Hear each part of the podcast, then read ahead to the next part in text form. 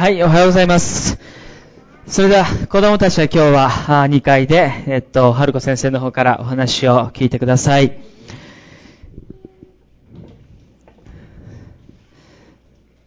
そうですね、今先ほど夏のいろんな行事について、えー、安くんの方から説明がありました。で、たくさんのことが、事柄があります。えー、入りようも多いです。来週からは夏の特別献金の封筒なども入れて、入れさせていただきますので、ぜひとも皆さんご協力くださって、えー、その捧げたものは、えー、必ず神様の御用のために役立つものであります。ですから、えー、心込めて、信仰を持って捧げていってください。えっと、中にありました、リトリート8月の13、14、当初9月にある予定であったというもの、えー、私たちの都合ではなくて JEC の側からの都合で、えー、1ヶ月も前倒しになったんですね。で、この教会の中で、特に大和ハウスで旧前集っておられた方々、そうですね、えー、と、社会人成り立ての方々から、また、小さなお子さんをお持ちのファミリーのところまで、ぜひとも参加していただきたいなというふうに願っています。えー、ゲストもおられるし、またゆっくりする中で、神様の御言葉にあって、文字通りリトリート、リフレッシュされていくような、そんな時ですので、まだ申し込み書できてないんですが、お盆休みだと思いますね。13、14、えー、開けていただいて、えー、ちょっと葛城の森っていうのをまたご自身でホームページで開けてみてください。とてもゆったりできそうな良い施設です。えー、参加してください。その他にも中高生パワーハウスのキャンプ、また、えー、大学生のキャンプなどありますので、この夏大きく期待していきたいと思います。教会にこうやって集って一緒に、えー、毎週礼拝をすることとても素晴らしいし、私たちにとって重要なことです。でも、時々、特に若い子たちなんか見てると、キャンプがあるのとないのと全く違うものだなと思うんです。私自身の信仰の歩みを振り返ってみても、そのように言うことできますから、この夏、いろいろな行事がありますけども、特にキャンプ、どうぞ皆さん、今、気が進まないなという方も信仰を持って申し込みをしてみてください。そして夏一緒に成長しましょう。あとですね、あの、年配の方々に何もないかといえばそういうことでもありません。今度7月の最初の土曜日には寄り合いサロンがありますが、その時には私の友人でこの近くで学校をしておられる高島さんって方がおられます。この教会の絵も、えー、と、描いていただいて、ご自身でそれを応募されたら何か賞をいただいたんですね。そんなこともありまして、絵はがきの指導してくださることになりましたので、ぜひとも楽しみにしてお出かけください。寄り合いじゃなくても私も絵が描いてみたい。この夏、初中見舞いなんか一筆したためてみたいななんて方おられたらどなたでも歓迎いたしますので、7月の第1土曜日になります。寄り合いサロン10時半からそのような時があります。さあ、それでは今日メッセージに移っていきたいと思います。先週、イエスと出会うというお話をさせていただきましたが、今日も少し似たようなタイトル、でも今日から3回は Knowing Jesus というシリーズをしたいと思います。イエス・キリストを知るということ。そして今日はその1回目として、イエスについて知ると、イエスを知る。どういう違いがあるのかなということを、えー、皆さんと一緒に紐解いていきたいというふうに思います。質問したいと思います。皆さんが、例えば、まだ会ったことがない人から電話かかってくると思います。で、声の調子から、大体どんな人かこう思い描くわけですね。あ、ちょっとぽちゃっとした人かなと。優しそうな顔の人かな？いかつい顔の人かな？いろいろ考えます。そして実際に会ってみます。そうすると、全く声の調子と電話での調子と印象が違っていたっていうイメージ、あの、印象が違っていたという経験のある方おられますか？あ、もう皆さんすごい勘が良くて、大体自分が思った通りの人ですか？僕大体違います。電話の声と実際に会った顔とは、えこんな顔だったんですか？って言いたくなるけど言わないですが、そんなことよくあります。また、第一印象としばらく付き合ってみてから印象が違うっていう経験ある方おられますか？あ、そっちはあるんですね。電話は勘がいいけど、第一印象の勘は悪いですね、皆さんね。あります、よく。しばらく2、3回一緒にごご飯でも食べてお茶でもしたらば、最初思った印象と全く違う人っているものです。多分自分もそうかもしれません。牧師さんの集まりなんか行くと、全然最初の印象と2、3日一緒に過ごした後と違うんです。あ、この人、なんか何考えてるかわかんないなーっていう人が、まあ、格好からするとそんな多いんです、ボクサーの中にはね。あれ？な、なんでこんなおしゃれしないんだろうとか、なんでこんな髪型なんだろうとか、いろいろ感じながら牧師会に行くわけですね。そうすると、でもね、やっぱり人は見かけじゃない。まあ、牧師さん、スタイリッシュな人もいますけども、よく話し込んでいくと、こういうこと考えておられるんだ。こういうところに自分の人生のエネルギーを費やしておられるんだ。こんなに素晴らしいことしてるんだ。感じるわけです。少し付き合ってみないと、人を知るということは、やはりできないんだと思うんですね。教会に来ているお互いだって、実はそうです。お互いのことよく知っているようで、知らないと思いますよ、皆さん。ちょっとカレーでも一緒に食べながら、えー、話さないとわからない。今日はね、昨日パワーハウスでここで映画会したんですけれども、ハンバーガーが残ったのでハンバーガーを振る舞いたいと思います。残念ながら販売です。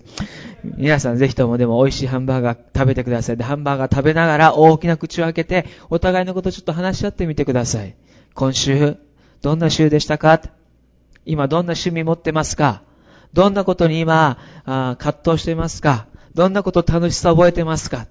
話していく中で、打ち解けていく中で、自分とおた相手を知るということを私たちはしていくわけだと思うんです。誰々について知るということと、誰々を知るということには、大きなギャップが、違いがあります。何々について知るというときにそれは、例えば、その人の容姿だとか、経歴だとか、いわゆるその人についての情報を知るってことです。ね？でも、誰々を知るっていう時にそれは、その人の人となりとか人格を知ることであり、その人の、まあ人格を経験するということです。この違いわかりますか？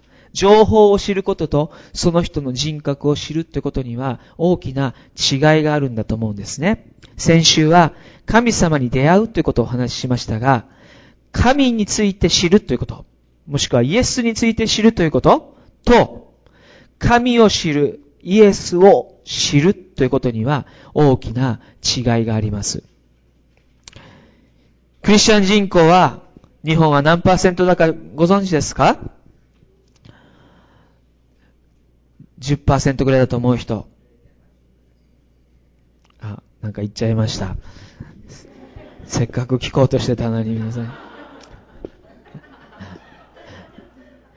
まあ、あの、1%ぐらいと言われてますが、less than 1%ですから0.8ぐらいかもしれませんし、実際にこうやって毎日曜日礼拝に来られるクリスチャンってなりますと、あカソリックの人なかなか行かないんですね。0.3%ぐらいしか礼拝に集っていないっていう日本の現状です。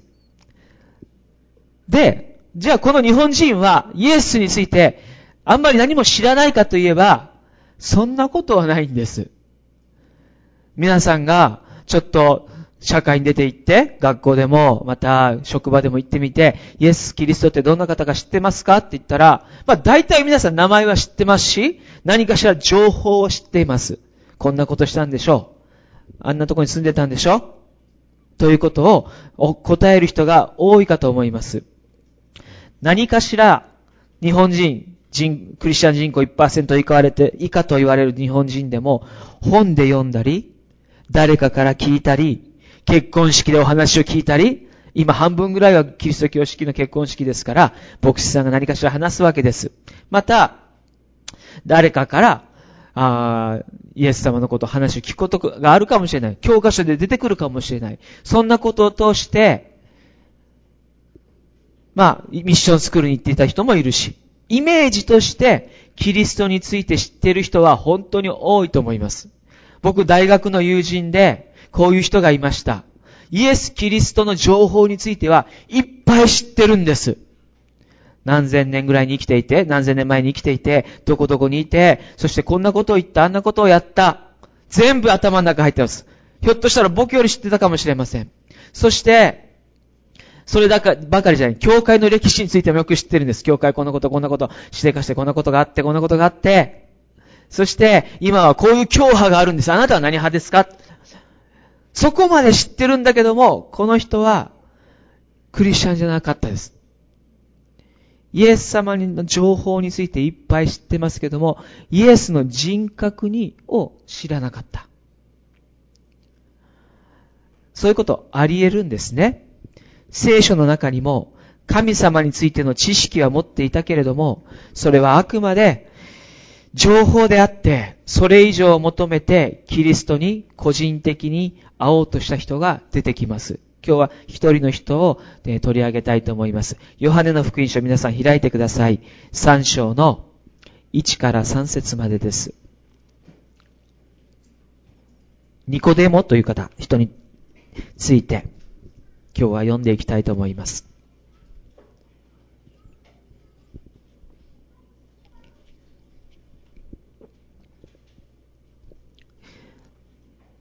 じゃあちょっと読んでみますね。3章の1から3まで。夜やってきたニコデモ、あ、ごめんなさい。パリサイ人の中にニコデモという人がいた。ユダヤ人の指導者であった。この人が夜イエスのもとに来て言った。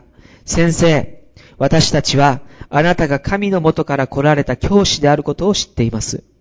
神が共におられるのでなければ、あなたがなさるこのような印は誰も行うことができません。イエスは答えて言われた。誠に誠にあなたに告げます。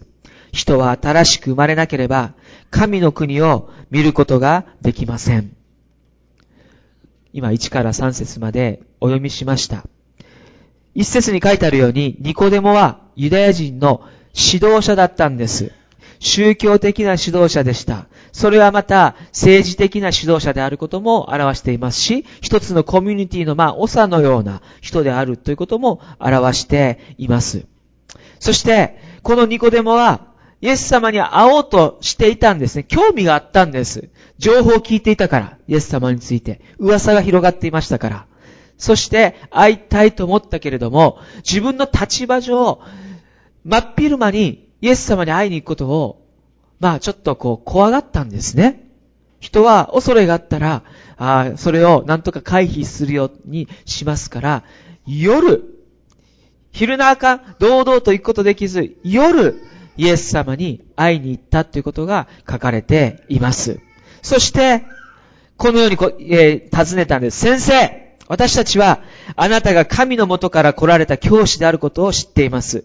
神が共におられるのでなければ、あなたがなさるこのような印は、誰も行うことができません。そして、イエス様に質問をして会話をしようとした。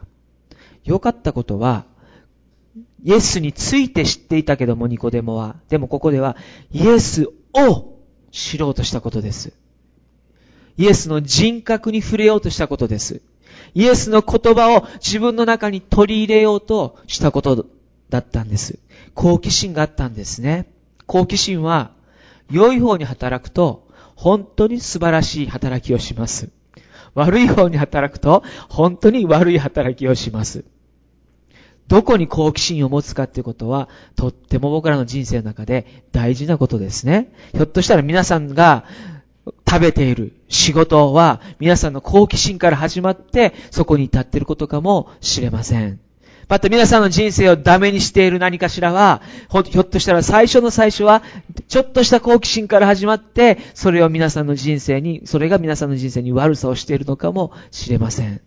良い方向に好奇心を抱くということは、とても、キュリオシティですね、を抱くということはとても大事なことです。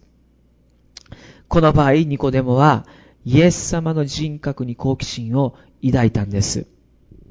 そして、実は、ヨハネの3章といえば皆さん何節が一番有名ですか ?3 章の誰ですか ?19 って言った人は。16ですね。16節神はその一人子を与えになったほどにこの世を愛された。それは御子を信じる者が誰一人として滅びることなく永遠の命を持つためである。The Bible of Bible。聖書の中の聖書と呼ばれるような、その歌詞は実はこのイエス様とニコデモの問答の中から出てきた言葉だったんです。ですから、ニコデモが、いかに好奇心を持ってイエス様について、イエス様のことを知ろうとしたのか、そして、いかに彼の質問が物事の真ん中をついていたのか、ということを表しているんだとも思います。実はこの後、ニコデモはイエス様を信じたであろうと思われます。そして人生が、あ違う方へと舵を切られていきました。えヨハネの、そうですね、9の39、40、イエス様が十字架にかかって、えー、その木から下ろされた後、このように書かれています。前に夜イエスのところに来たニコデモも、もつ薬とアロエを混ぜ合わせたものをおよそ 30kg ばかり持ってやってきた。そこで彼らはイエスの体を取り、ユダヤ人の埋葬の習慣に従って、それを香料と一緒に雨布で巻いた。イエス様が葬られる時に、彼はイエス様に多分もう従っていたんでしょう。30キロもの香料、もつ薬、アロエを混ぜたものを持ってきたんです。それは死体から変な匂いがするのをとどめるものであったし、また、あまあ、腐っていくのを遅くするためのものでもありました。30キロって皆さん、僕はだいたい60キロぐらいですから、僕の上半身ぐらい分ですよ。かなりたくさんの香料を持って、持つ薬を持って、高価なものですよ、当時。それを持って、イエス様のところに、彼はイエス様の死後やってきた。ここからニコデモはイエスに従うものになったんだろうなというふうに思われますし、またそのように今多くの神学者たちは考えています。ニコデモはイエスについて知っている、情報を知っているというところから、イエスと出会うことを通して、イエス様ご自身を知る、その人格に触れられるというところに至ったようです。そしてユダヤ人の指導者であった彼がイエスの弟子となるということが起こったんですが、それは相当な、あチェンジだった。またチャレンジだったというふうにも思います。彼が変えられるたということは、多くの人にとってまた強い影響力を持っていたことでもあるんですね。覚えておいてください。それはイエス様と人格的に、個人的に出会った結果でありました。さあ、展開、ここから話を展開していきたいと思いますが、今日、ここにいる私たちはどのようにしてイエス様を知ることができるでしょうか？イエス様についての情報は皆さんよ、たくさん知っておられるでしょうもうすでに。情報を持っています。でも、もっと私たちは好奇心を持ってイエスご自身の人格に触れられたいと思わないでしょうかもしそれを求めるとしたらどのようにして私たちはイエス様に触れることができるんでしょうか三つほどお分かちしたいと思います。まず一つ目。それは聖書を通してです。ヨハネの5章の39節お開きください。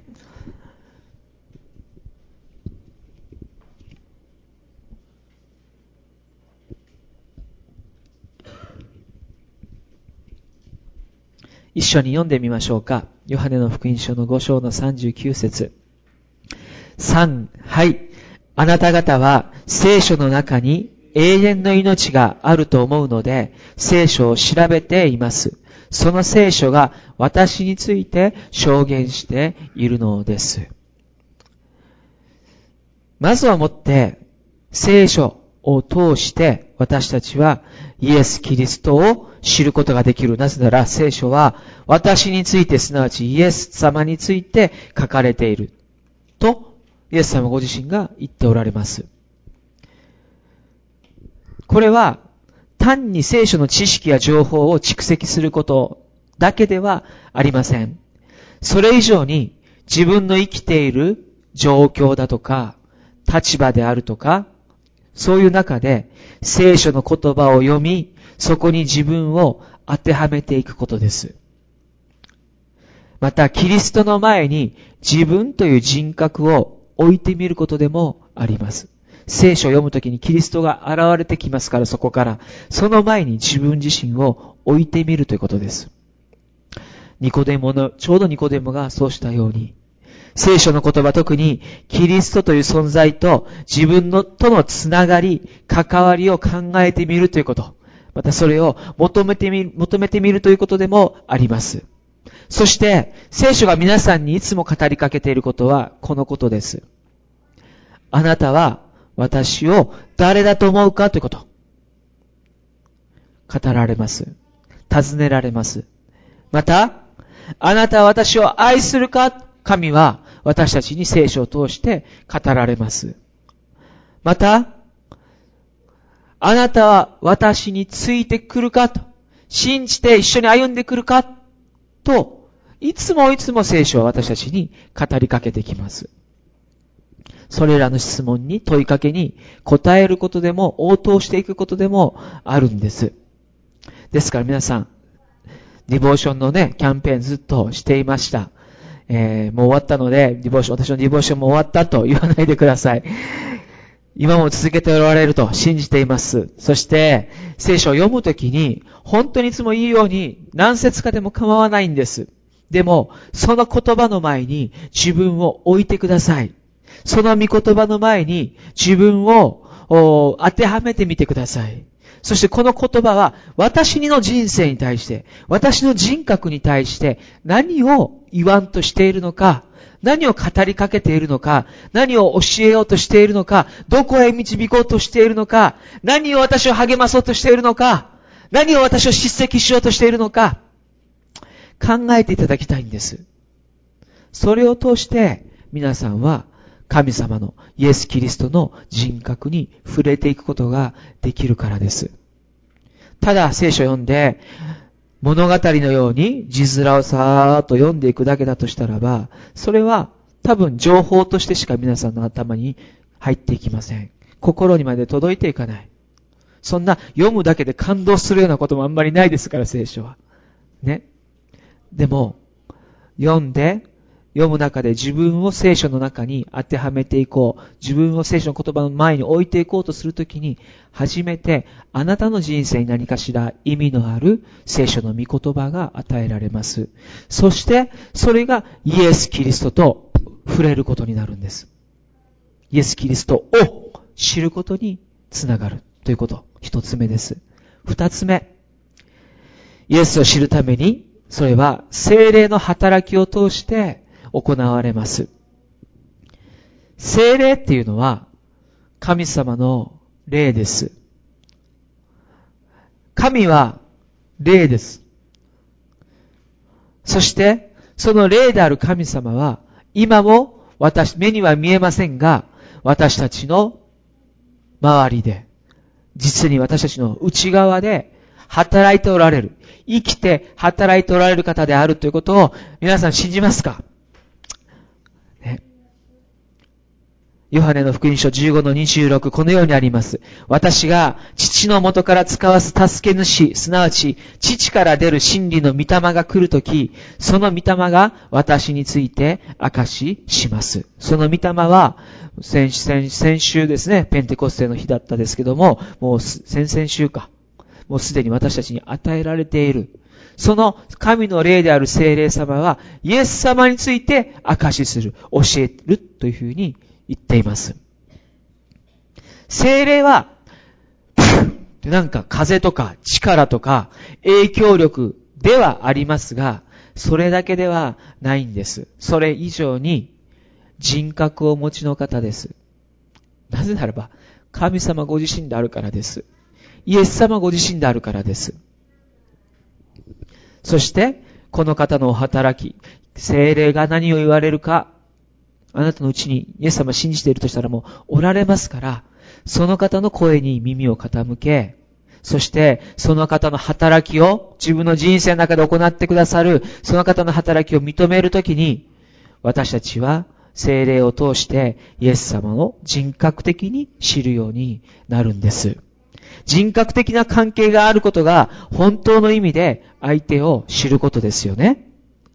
最近ね、またお見合い結婚みたいなのが、みんなあんまりにも結婚しないから お見合い結婚は流行ってますよ。婚活とかいろんな言い方あるけれども、でも、要するにお見合い結婚です。で、昔はあったかもしれませんね。写真と経歴だけ渡されて、この人にしろって言われて親に、はい、結婚しますって言って結婚した人おられますか？この中に。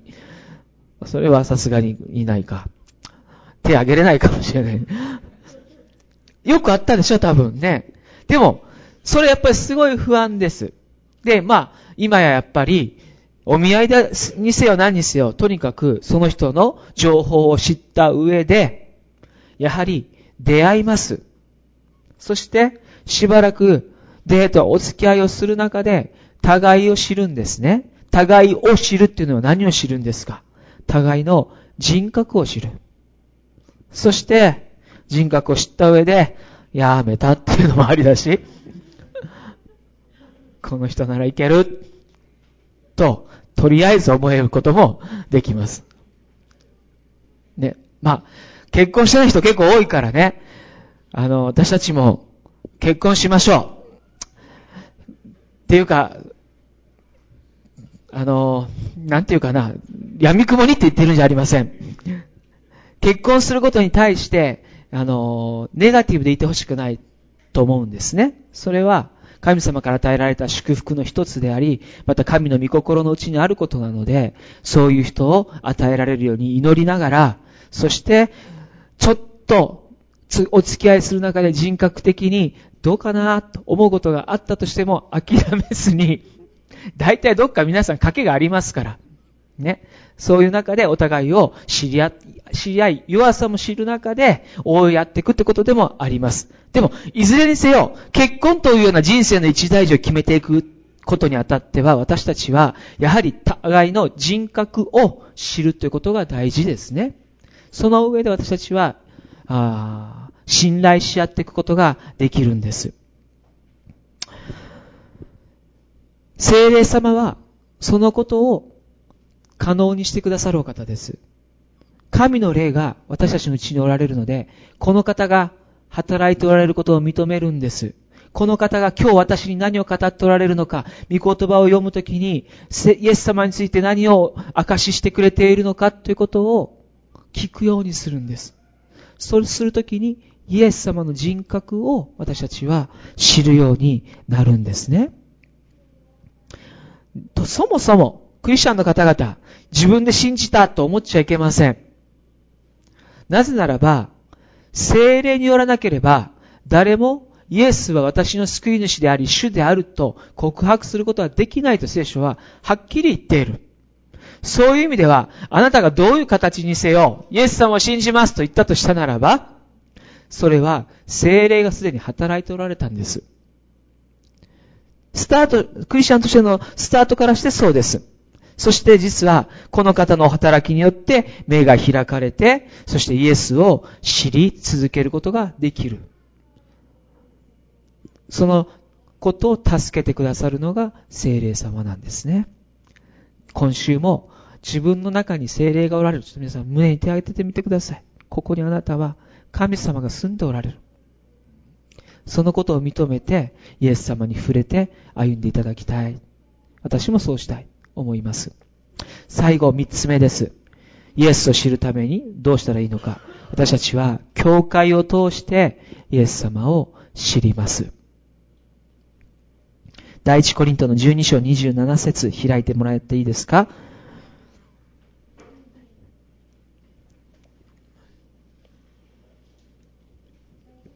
短い言葉ですので、一緒に昭和しましょう。大きい声で読みましょうか。3、はい。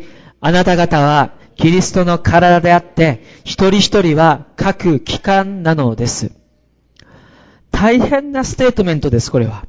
あなた方は、あなたもあなたもあなたも、キリストの体です。聖書はここだけじゃない。何箇所かでそのように述べています。教会は建物じゃない。この建物がキリストの体を表しているんじゃないです。そこにいる私です。そこにいるあなた。あなた、あなた、あなた方が、キリストの体です。そう聖書は言っているんです。これじゃあ、コリント人の手紙ですから、コリント教会に宛てられた書だったんですけれども、コリント教会が立派な立派な教会だったからでしょうかコリント教会が何の火の打ちどころもないような完全なクリスチャンたちの集まりであったので、あパウロが、このコリント教会ならキリストの体と言ってふさわしいと言って、こう言ったでしょうか。実は全く逆です。コリント教会もひどい教会。もう、あちゃーっていうような、僕らの教会も完全じゃないし、いろいろ賭けがあるし、もう大変なところもありますよ。だけど、こんなもんじゃない。コリント教会も、教会の中で偉いことが起こっとったんです。だけど、あえて、パウルはそのコリント教会を指さして、あなた方はキリストの体だと言ったところに僕は意味があると思います。完璧な教会なんかどこにもないんです。時々言います。私は、この教会よりも完璧な教会に行きたいですとか、より良い教会行きたいです。聞くときありますよ。そうやってここに来られる人もいます。あどうぞ、行ってくださいって言います。でも、覚えておいてください。完全な教会なんかどこにもないし、どっか一丁行ったんですよ、大体。だってそこに来ている人たちは、成長しようとしているけども、もがいている人たちでもありますから。ということを申し上げれればまたいい方です。教会は、キリストを表すこの世界における大使館です。視点です。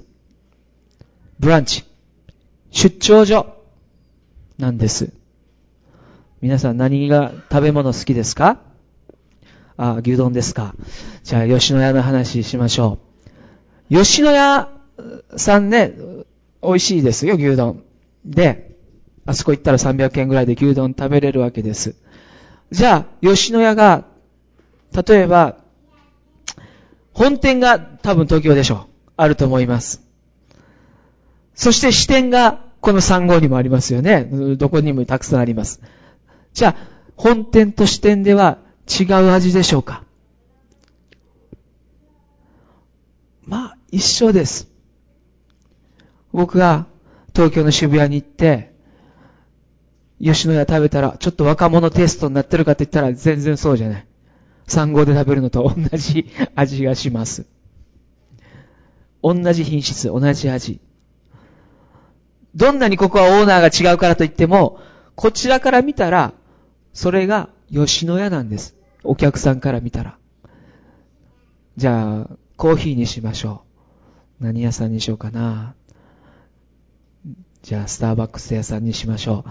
スターバックス屋さんが、屋さんとかスターバックスコーヒーが、東京はおしゃれな味がして、藤川区はしないでしょうか。同じ品質で出してますよね、レナちゃん。ね。元バリスタですから、あの人。で、視点です。本店があって視点がある。で、ちょうど、教会も同じ。キリストの体であるっていうことは、私たちはま天国の木神の国の視点のようなものです、ここは。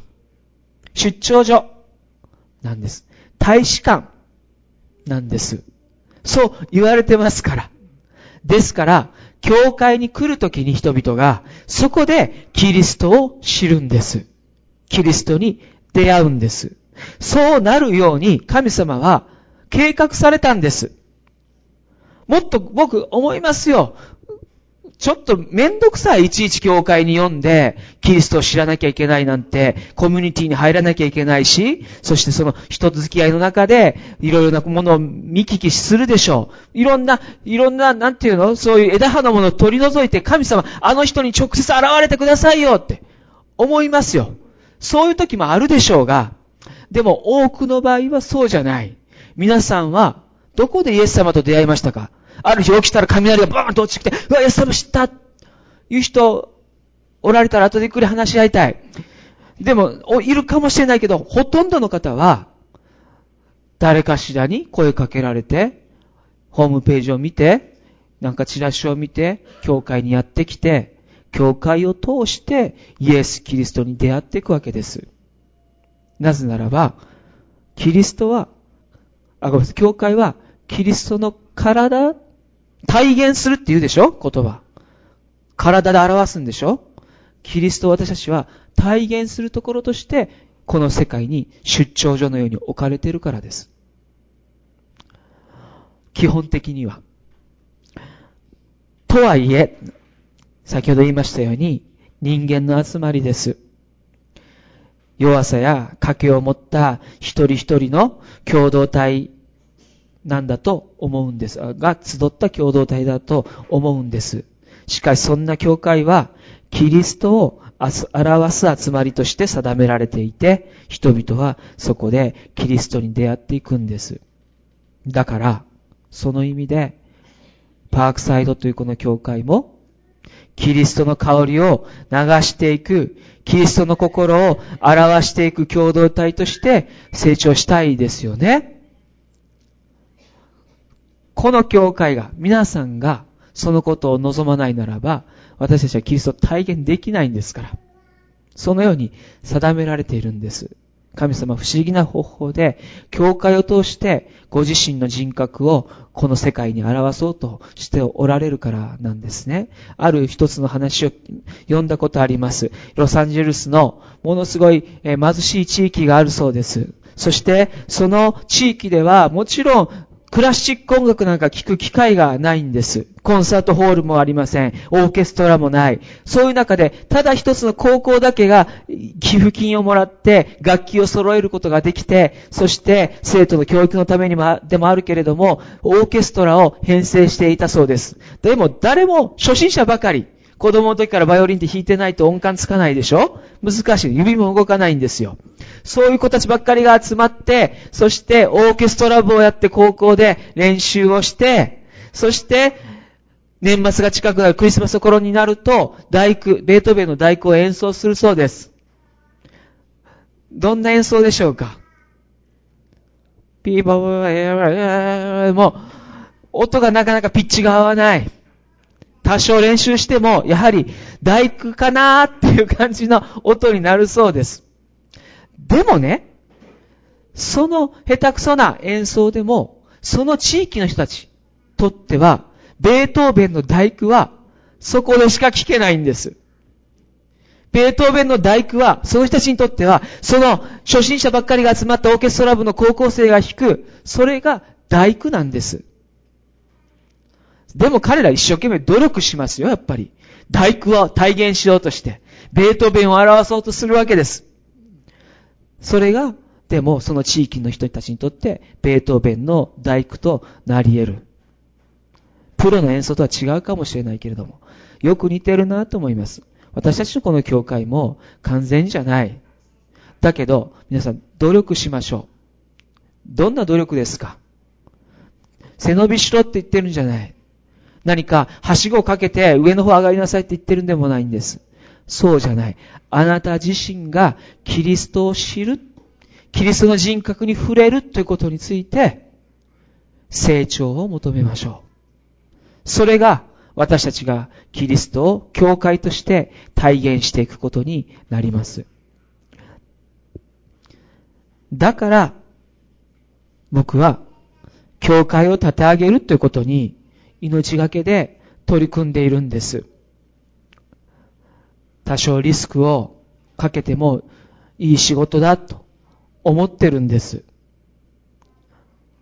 なぜただの人の集まり PTA 会とか、なんとかクラブとか、ロータリークラブとか、ライオンズクラブとか、そこには僕、もちろん悪いもんじゃないですよ。でも命までかけようと思いません。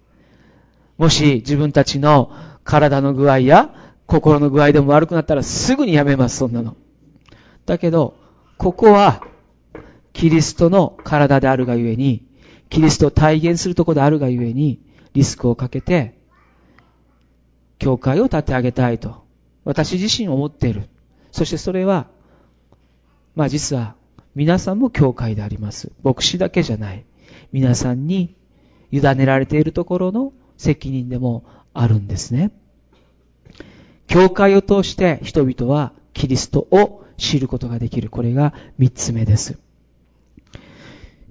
今朝のメッセージの中には、中心は、イエス・キリストを知ってください。その人格に触れてください。そのために聖書があり、精霊が与えられ、教会が存在している。そしてあなたがここにいるということ。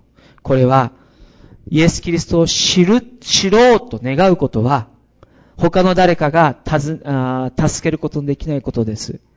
あなた自身が、誰か変わってできない。あなた自身がそのことを求めていかなければならないことなんです。自分の置かれている場所や生きている時間の中でじっくりと特に聖書や精霊や教会を通してキリストとの出会いをし、それを積み重ねていきましょう。これが今日のメッセージの中心点です。そんなに覚えること多くないでしょ？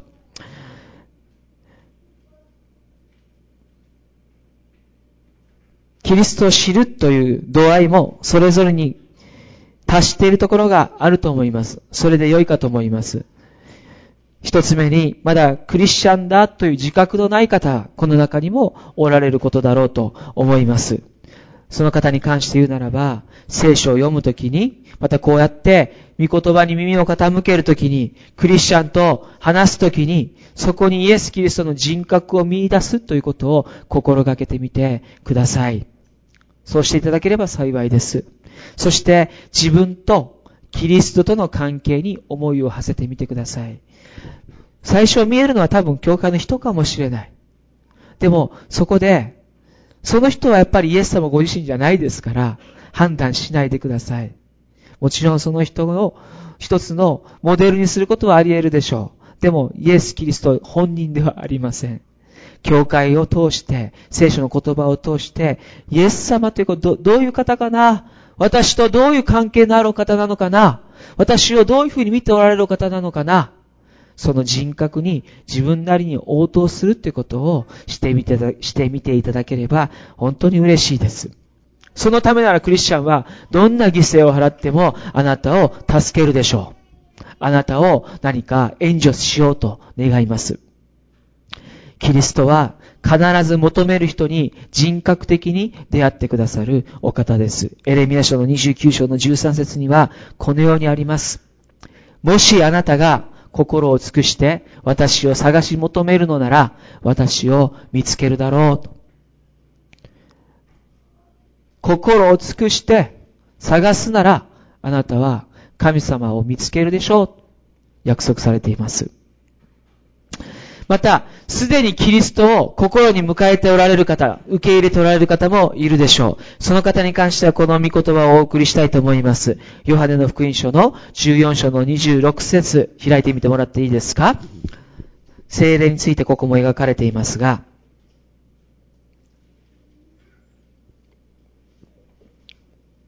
一緒に読みましょうか。ヨハネの14章の26節3、はい。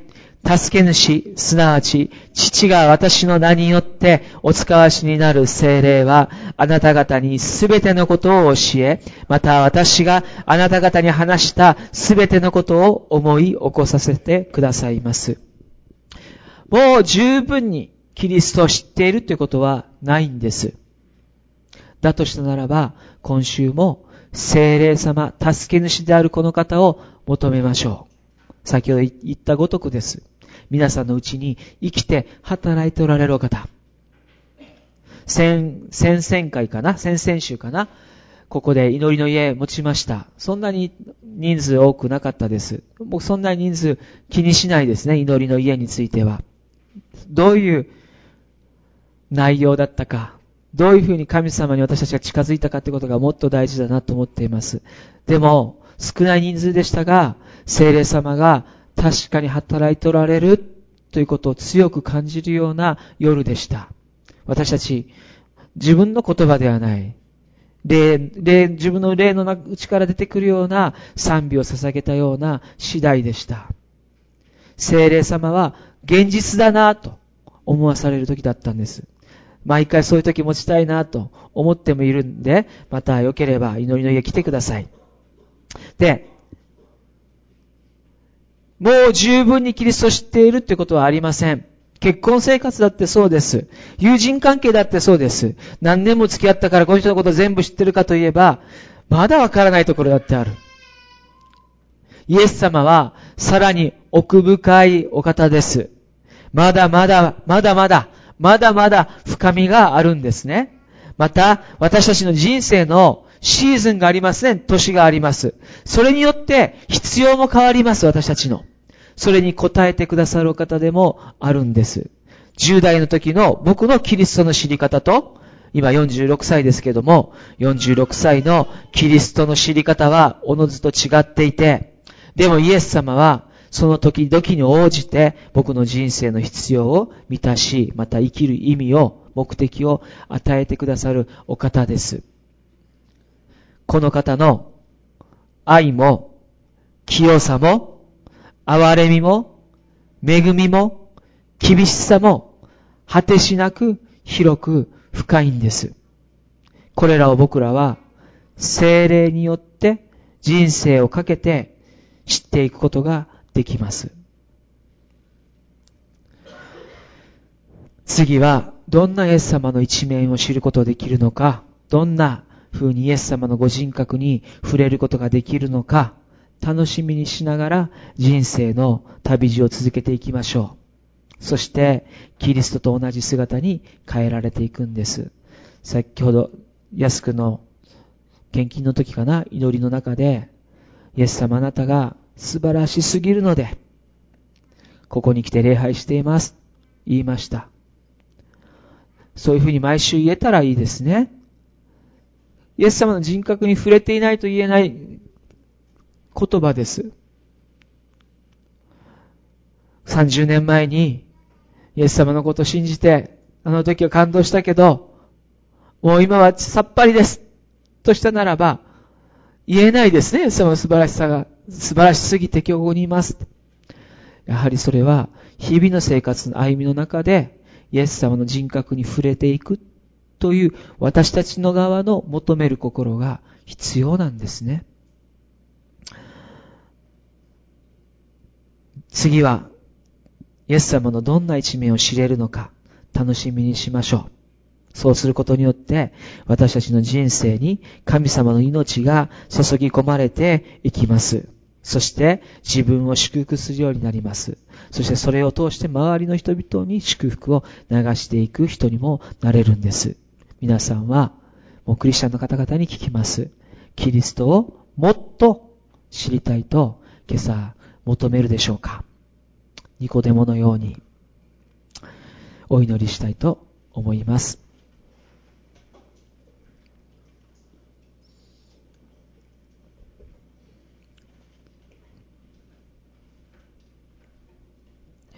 まだイエス様のことを信じてない、私一度も受け取っていないって方おられかおられましたら、その方に聞きたいと思います。それは何も恥ずかしいことではありません。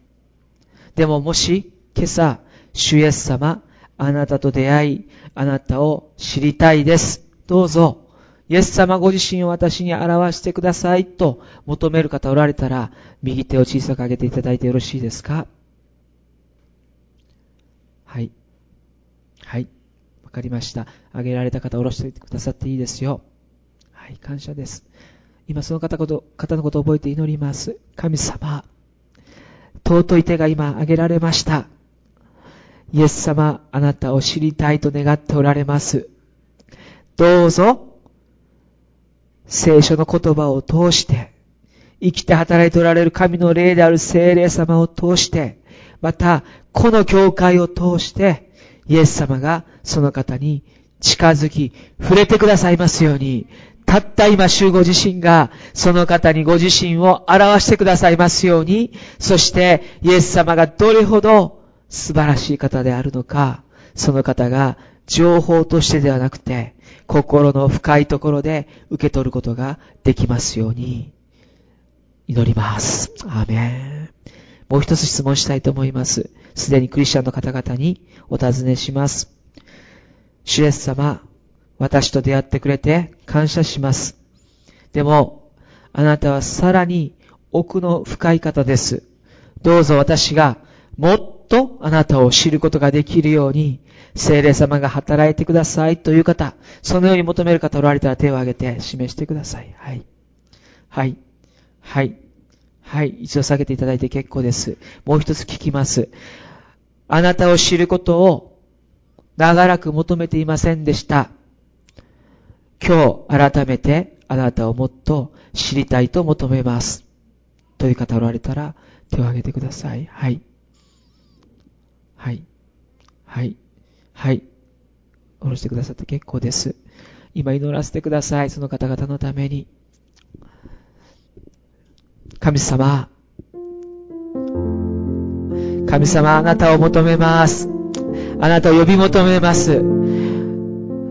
もしあなたが心を尽くして私を探し求めるなら、私を見つけるだろうと、あなた約束くださっています。今心をいっぱいに広げます。イエス様、あなたは人格をお持ちの方です。どうぞ、あなたのご人格をもっと私に教えてください。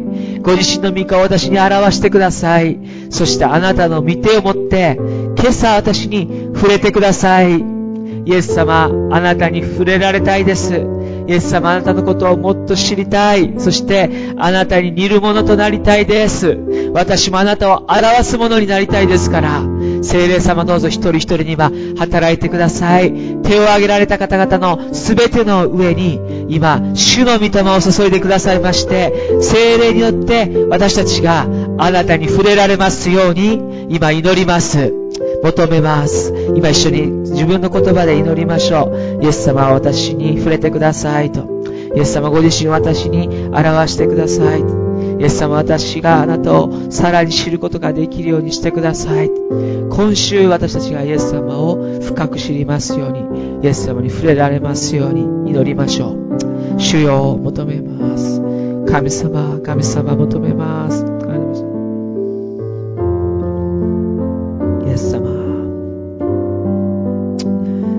知らせてください。教えてください。あなたを教えてください。イエス様、あなたを教えてください。あなたに触れられたいです。イエス様と一緒に会うものであらしめてください。おー、主よ。主よ、おろすからくださいから、主よ、主よ。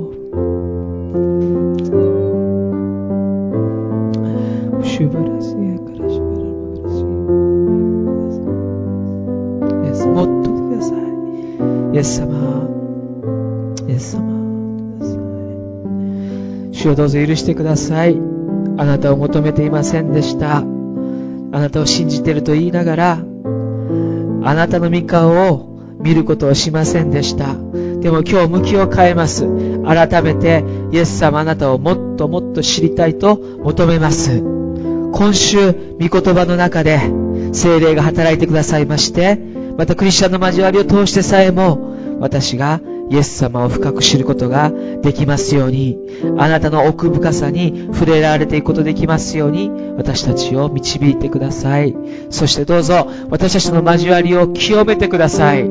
互いがイエス様を表すものでありますように、イエス様を褒めたたえるものでありますように、イエス様の愛を伝え合うものでありますように、主よ、私たちをそのように変えてください。主の皆を通して祈ります。アメン。どうぞお立ち上がりください。賛美しましょう。賛美の中で主を求めましょう。三つ翼の影に隠し力ある